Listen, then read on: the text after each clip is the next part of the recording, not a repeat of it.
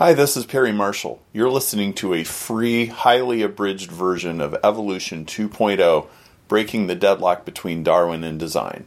The full, unabridged version is available on Audible and Amazon.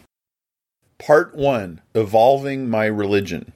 Chapter 1 Bro, I'm losing my religion. How many times is the truth that you take to be true just truth falling apart at the same speed as you? Until it all comes away in a million degrees and you're just a few pieces of fallen debris.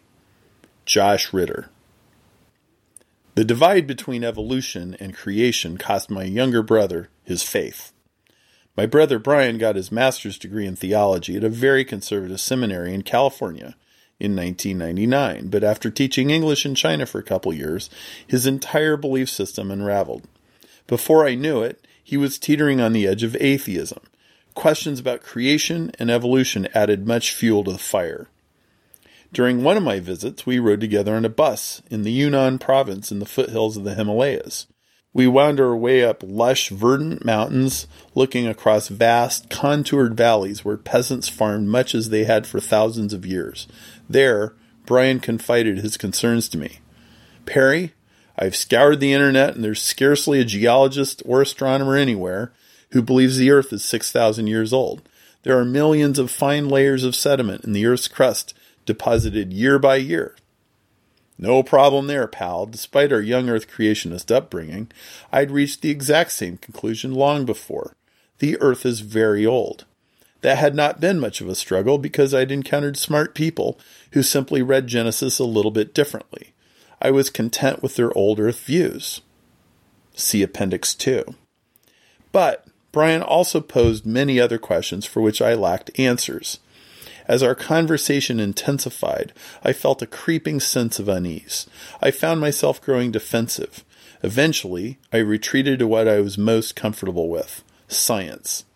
I said, Brian, I'm an electrical engineer and I've spent 20 years of my life building and designing things, balancing delicate trade offs between performance, price, and quality.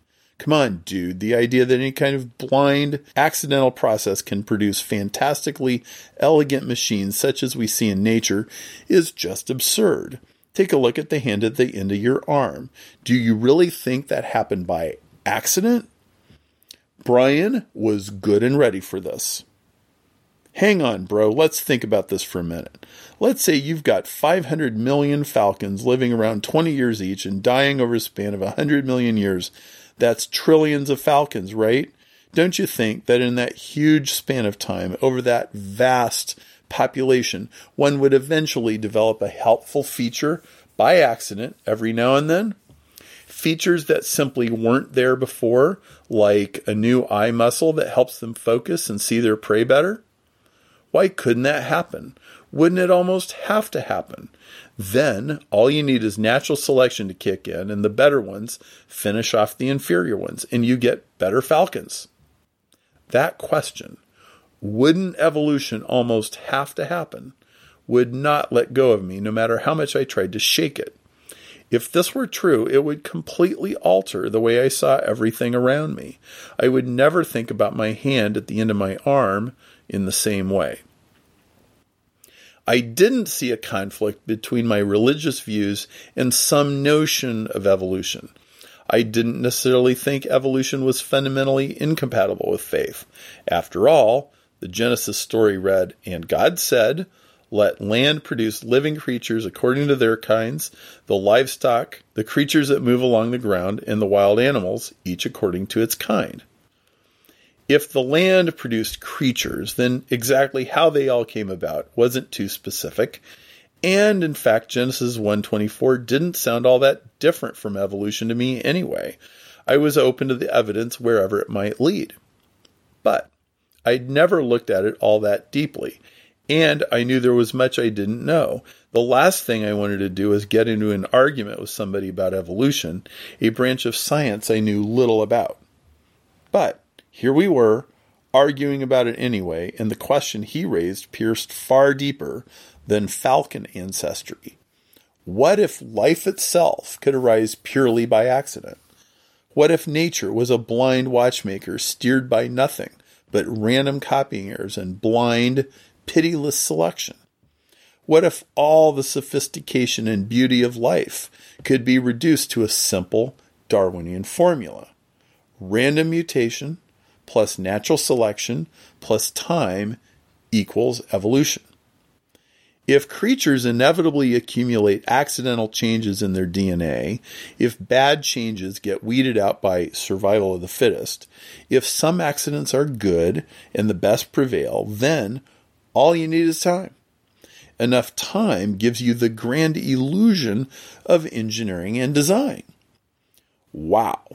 Well, if that were really the case, that would be flat out elegant and revolutionary. Could natural selection be a non stop, continuous improvement machine, one that only needs random accidental changes as inputs and delivers an endless diversity and upward progress as the output?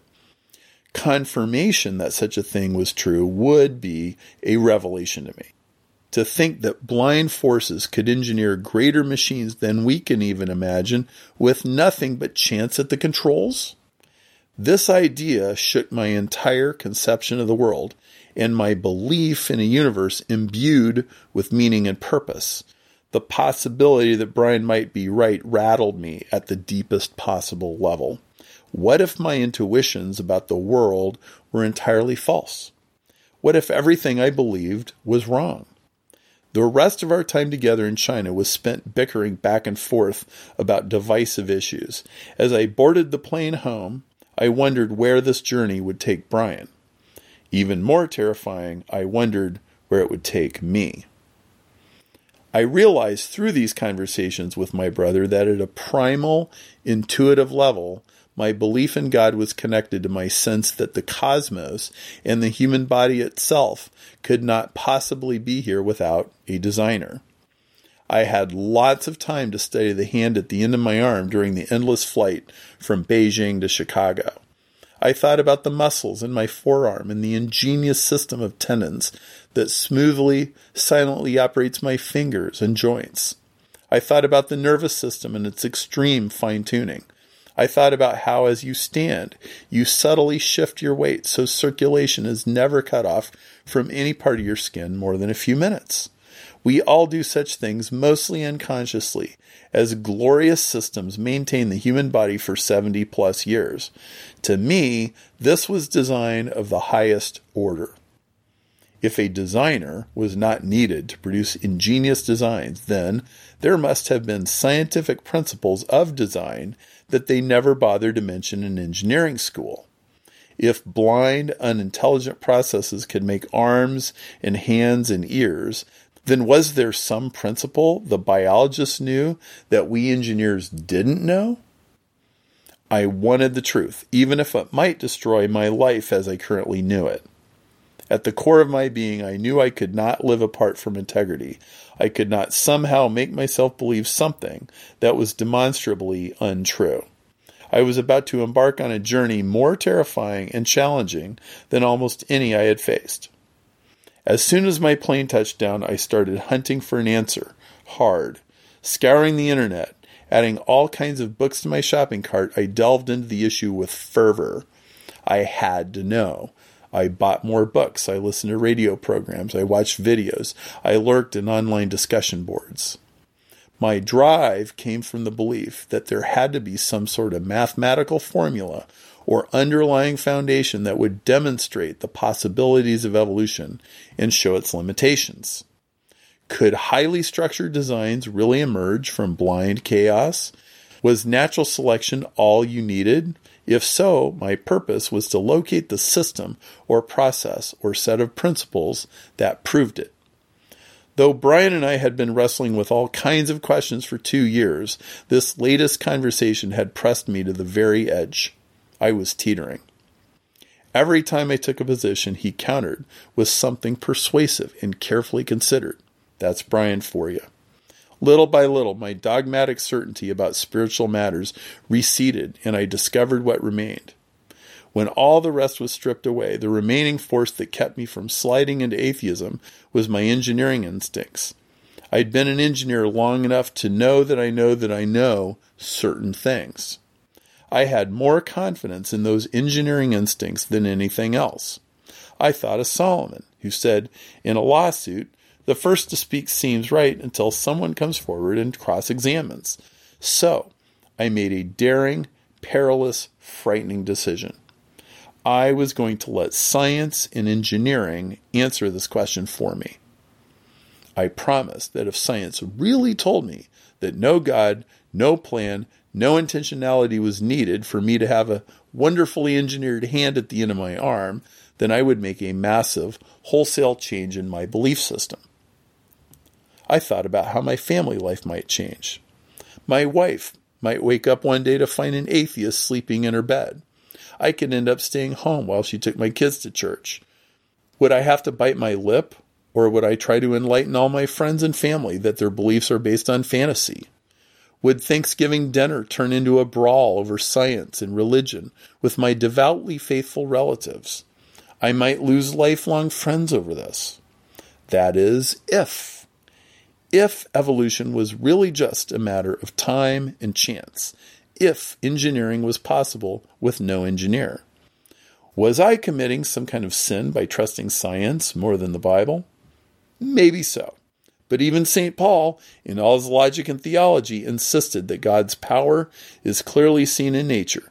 For since the creation of the world, God's invisible qualities, his eternal power and divine nature, have been clearly seen, being understood from what has been made, so that people are without excuse. Romans 1:20. Paul insisted that evidence is so obvious that there is no excuse for being an atheist. I reasoned that if you can get engineering without engineers, St. Paul's own words undermine faith. I decided I am going to get to the bottom of this, even if it costs me everything. I just want to know it's true. I made a terrifying leap into the void. What would it take to make me an atheist? I chose to put my religious biases on the chopping block. I imagined seeing, hearing, feeling, and tasting the world from an atheist point of view. I asked myself, in order to become an atheist, what would have to be true? I would need proof that random mutations, which are the accidental changes in DNA, as you'll discover in chapter 4, filtered by natural selection, really could generate all manner of elaborate structures like eyes and ears. I understood that natural selection has no creative power in itself. It can only act upon something that mutations have already produced. I would need to discover a principle, a law in math, science, or engineering that said X percent of the time, random mutations are neutral. Y percent of the time, they're harmful. Z percent of the time, they do turn out to be helpful. This would have to have been rigorously tested.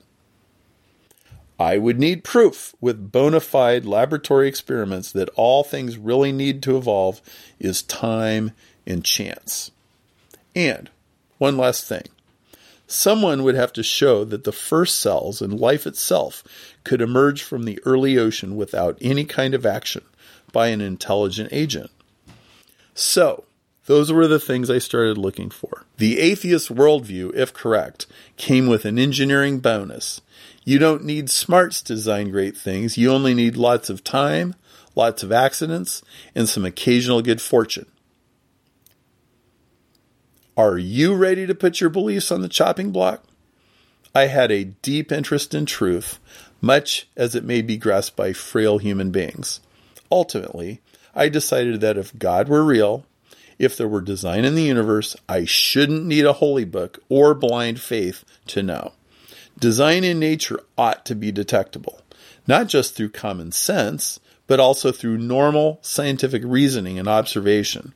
If design could not be detected in nature, that would be a strong vote against faith. I still believe that today. Yes, I am a Christian, but I have sampled the major viewpoints, tempered my original position, challenged every assumption, and arrived at a new understanding. I love science and technology. I am weary of dogma and unfounded assertions that become religion like for no good reason. I firmly believe that even if you set theology aside, nature speaks for herself. Is evolution a process of chance and blind chaos, as some famous scientists insist? Or are living things intentional? Do we need to redefine evolution to mean purposeful and adaptive? These questions are not merely academic. They matter to our very civilization. If evolution requires ingenuity at the cellular level and not merely chance and selection, this has sweeping implications for medicine, healthcare, and technology. If design and intentionality are essential to life, that changes everything. It signals a moral responsibility toward the earth and towards each other. The only thing we'll accomplish by denying it is to dehumanize ourselves and destroy our planet. And if science points to something beyond ourselves, then we can know for sure that we're not just so many billiard balls banging around in the universe. It means man's search for meaning is not just blind groping, but a quest for something that is real. I've written this book for people like my brother who are good hearted, love intellectual curiosity, and welcome all information, even if it bruises their belief system people like that demand to have their belief system challenged because it's embedded in their most treasured values. Unchallenged, unexamined life is not worth living, as Socrates said, and indeed results in a life that has not been lived. Whether you're an atheist, an agnostic, or traditional creationist, in this book you'll encounter key scientific discoveries no one bothered to tell you about. In the pages to come, I put the above questions on the anvil and start swinging the hammer. So, if you, dear reader, think that an examined life and an examined belief system is a good thing, then I start shaking things up in the very next chapter. Why should I read an evolution book written by an electrical engineer? Great question. When I began this journey, I wondered that myself. After all, I'd spent five years getting one degree. I certainly knew how complex and subtle one field of science could be. I thought, do I have to get another degree, this time in biology, just to understand this stuff? I quickly discovered the field of bioinformatics at the intersection of computer science and biology. Bioinformatics explores the deep parallels between genetic information and human made systems. Nearly every concept I'd written about in my book, Industrial Ethernet, applied in some way to DNA. Evolution could be studied as a software engineering problem. I read books ranging from evolutionists Richard Dawkins and Daniel Dennett to the intelligent design advocates to many less popular, highly technical titles. I summarized the best ones in Appendix 3. I absorbed everything I could about genetics, communication theory, and bioinformatics. As I waded into public and private debates online, I was able to confirm that my facts were in place, and yes, I was perfectly competent to discuss the areas where biology and electrical engineering overlap. Despite the fact that I wouldn't pass a test on mollusks or retroviruses, my electrical engineering orientation helped me highlight aspects of genetics with crystal clarity that biochemists tend to ignore. One reason is that in electrical engineering, theory matches reality better than it does in most other engineering disciplines. For instance, in metallurgy, when you predict the failure load of a steel beam, you're lucky if your guess is within 10%. Civil engineers overdesign bridges by 50 to 100% just to be safe. But a model of an electrical circuit or a computer chip is often accurate to within 1%, sometimes 0.01%. Electrical engineering is highly mathematical. Theory must match reality. Everything you design has to work. This extreme precision is no luxury. In the real world, lives and livelihoods depend on accurate models. Electrical engineers have high expectations, and as an engineer, I was impressed with nature's designs. I was alarmed that people who, so far as I could tell, had never designed and manufactured a single product in their life felt qualified to announce that design in biology is absurd. The Salem hypothesis is an anecdotal observation originally by Bruce Salem. that electrical engineers, mechanical engineers, and computer scientists are more skeptical of Darwinism than the average person. John Wilkins cites research showing doctors and dentists also match this pattern. The hypothesis states an education in the engineering disciplines forms a predisposition to creation and ID viewpoints. My experience confirms this is true. This is an important observation, and we will return to this question in chapter 27. As I probed deeper, I grew worried by the lack of rigor in popular evolution books. Evolution by randomness was so entrenched as to be rarely questioned except by heretics. I also found an immense chasm between the version of evolution that you find in the bookstore and what practicing biologists understand evolution to be. Industries become incestuous as they age. They resist change because change threatens the status quo. Since all professions are run by good old boys clubs, innovations almost never come from the inside. For example, Bill Gates was a complete outsider to the computer business. Larry and Sergey, founders of Google, were newcomers to the search engine game. Early on, they tried to sell their search technology to Yahoo for a million dollars, but Yahoo turned them down. Fred Smith, founder of Federal Express, was a virgin in the shipping industry. Ray Kroc of McDonald's wasn't a restaurant veteran, he was a milkshake machine salesman. Lou Gerstner, who engineered a turnaround at IBM, had come from Nabisco and American Express. Before Jack Welch transformed GE, he was a chemical engineer. Mathematician and quantum physicist Barbara Shipman, a University of Rochester researcher, noticed that the shape of the honeybee's dance closely mimics something in physics called the flag manifold. Bee experts had never noticed this before a physicist came along. Benjamin Franklin, a printer and statesman, discovered that lightning comes from electricity. George Simon Ohm, who discovered Ohm's law of electricity, was a school teacher. Charles Darwin was a medical school dropout studying for the ministry when he took his famous trip to the Galapagos Islands on the HMS Beagle. Novel approaches usually come from outsiders. All these people had an outsider's point of view that enabled them to see something to which insiders were blind. Likewise, I didn't invent or discover anything new. Everything you're about to discover in this book can be confirmed by checking the references. I found the most astonishing story I'd ever heard, and nobody was telling the public about it. My outsider's perspective as an engineer enabled me to form connections that a biologist would not necessarily make. Biologists are also privy to things engineers know nothing about. Engineers have much to gain by exploring biology. The point is, disciplines need to talk to each other. Online supplement, Biomimetics, How to Steal Nature's Secrets and Apply Them in Human Technology. CosmicFingerprints.com slash supplement. Last, my experience as a search engine marketing consultant was a window into the deeply Darwinian world of Google advertising. For over 10 years, I've been caught up in the everyday dramas of real businesses evolving against cutthroat competition. Google plays the role of natural selection. Its job is to sort the winners from the losers.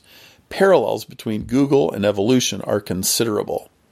As you read, pay attention to how many different fields are making contributions to biology. Notice also how much modern biology is contributing to other fields. The world is discovering wonders in biology that you can personally adapt to technology, business, and real life. The vast majority of my sources are secular, peer reviewed research from credible, mainstream scientists. Check the references, verify for yourself that the facts are correct, and enjoy this outsider's critique of science's most hotly debated theory.